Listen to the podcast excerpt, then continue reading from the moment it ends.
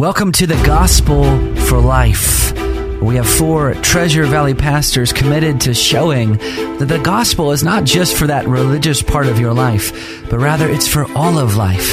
You never graduate from the gospel.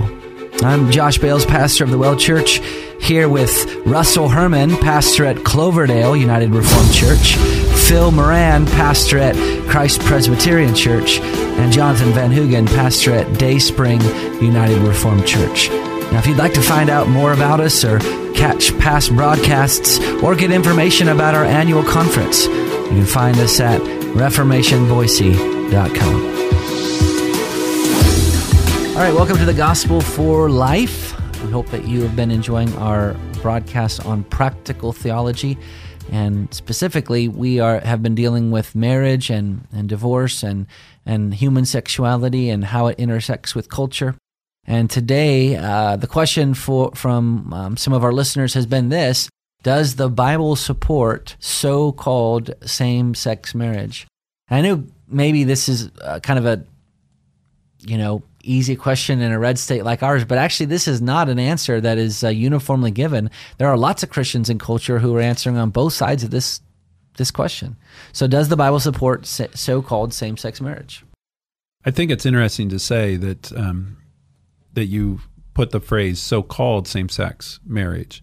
Um, because marriage was defined by God as a as a union between a male and a female, and so by definition, you can't have same sex marriage.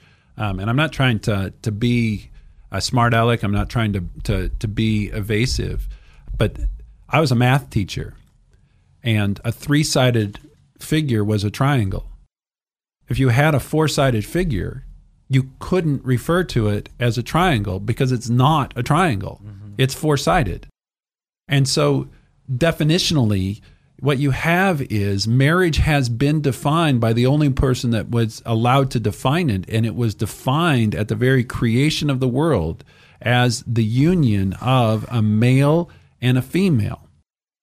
And so that's the definition of marriage. Anything outside of that can be something else. You can have a same sex relationship. You can have not all that, these not that you're endorsing that. You're I am saying, not. Right. That, but that can't exist. Right. But you cannot have a same sex marriage mm-hmm. because the state doesn't get to define marriage because marriage was defined at the very beginning of creation by God Himself. And in order to redefine it, you have to have a greater authority to be able to redefine. I don't know where you're going to find the greater authority than God. And so I'm not trying to be flippant or smart alecky or um, blow this off, but I'm saying it's impossible to have a same sex marriage because it violates the definition, just like you cannot have a four sided triangle. Impossible. Mm-hmm. Yeah, in in an earlier show, and and for, first of all, let me say, Russ, I you're you're absolutely right. Uh, the Bible's not ambiguous about this, and and it's also it's also important to say why why does the Bible teach this? Um, why is this teaching there? And and just to to go back to the text itself in the book of Genesis, Genesis chapter one verse twenty seven, it says, "So God created man." In his own image, in the image of God, he created him male and female, he created them. So that tells us that the creation of male and female is God's original creation intention. And then at the end of Genesis chapter 2, after Eve is created and Adam erupts with this uh, poetic outburst, This at last is bone of my bone and flesh of my flesh, she shall be called woman, because she was taken out of man. And then there's a therefore. Therefore, a man shall leave his father and his mother and hold fast to his wife, and they shall become one flesh. So, the creation of the sexes is the creation of marriage. And then Jesus repeats this. Jesus quotes it directly in the 19th chapter of Matthew. Jesus was asked a question. The Pharisees were trying to entrap him with a question about divorce. And Jesus, instead of just beginning with dealing with divorce, Jesus went to the very nature of marriage itself and said, Have you not read that he who made them from the beginning made them male and female and said. I want to underline that little phrase. He who made them from the beginning said Jesus made them male and female and said. So Jesus is affirming that Genesis chapter 1 and 2 is something that God said. It's not just a human word. Mm-hmm. He who made them from the beginning made them male and female and said, Therefore, a man shall leave his father and mother. And he, goes on and quotes, A man shall leave his father and mother and be joined to his wife, and the two become one flesh. So uh, I'll just I'll just reiterate, and Russ has already said it very well. But uh, let me just let me just add my amen to it. That as far as the Bible is concerned, and as far as those who hold to its authority are concerned, marriage is the union of a man and a woman, and and to, to so it's to bring together a profound difference that God has made. It's intended in creation, the difference between men and women. So to bring together like and like can never be a marriage. To bring together a man and a man cannot be a marriage. To bring together a woman and a woman cannot be a marriage, regardless of what the state says, uh, regardless of what the Supreme Court may say. They they don't overrule the Word of God. Yeah, and it's not as if the reason why marriage was between a man and a woman was because government had defined it that way. Uh, no. In fact, this transcends American culture. I mean, you go to any culture in the world, and marriage has always been defined as between a man and a woman. And I think I think part of the problem with this again, it goes back to our foundations of of where we um, understand truth, how we justify truth.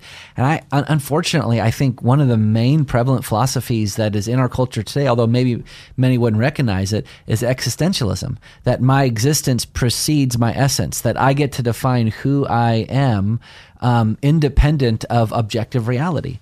Well, let's take that for a test drive. If you, if I climb up to the top of this uh, radio studio and say, you know what, I don't believe in the law of gravity and I'm, you know, that that belief system is going to govern um, objective reality. Well, that's not going to stop me from plummeting to my death if I try to jump off and, and fly. And that same type of, of thinking has to be applied to ethics. Um, there's this the, this gross divorce between, you know, physical science and philosophy.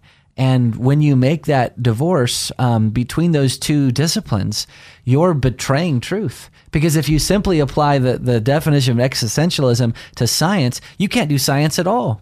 I mean, the very the very truth that you're right. depending upon to drive across that bridge, you hope that you hope that that mathematician, that engineer who built that bridge, is not an existentialist. You hope that he's an objectivist. Mm-hmm. I think some of this is. I, I think I, I hope most Christians will agree that there is no such thing as a biblical same sex marriage.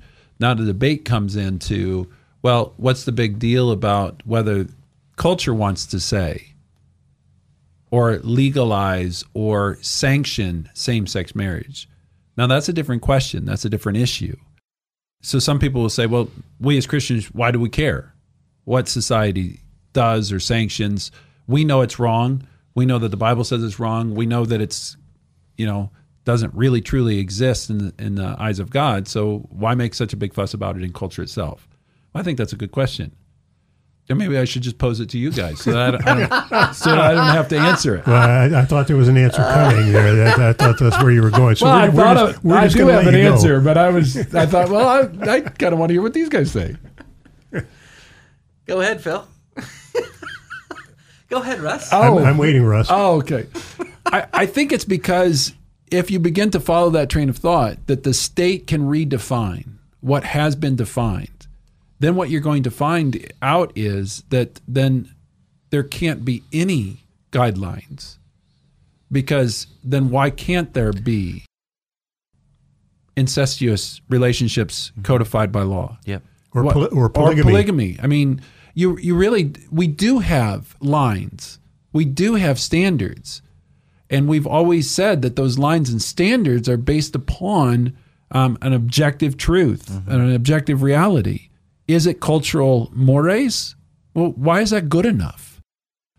And so, what we've said is marriage was defined by God. The state has always recognized mm-hmm. that that was the criteria.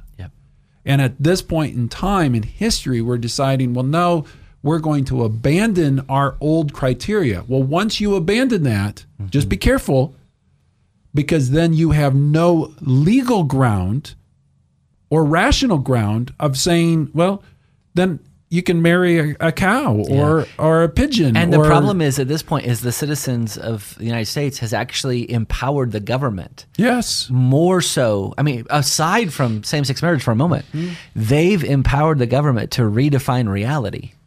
And when the government has the power of the sword and the power to redefine reality, that's when tyranny mm-hmm. absolutely takes over culture. Yeah.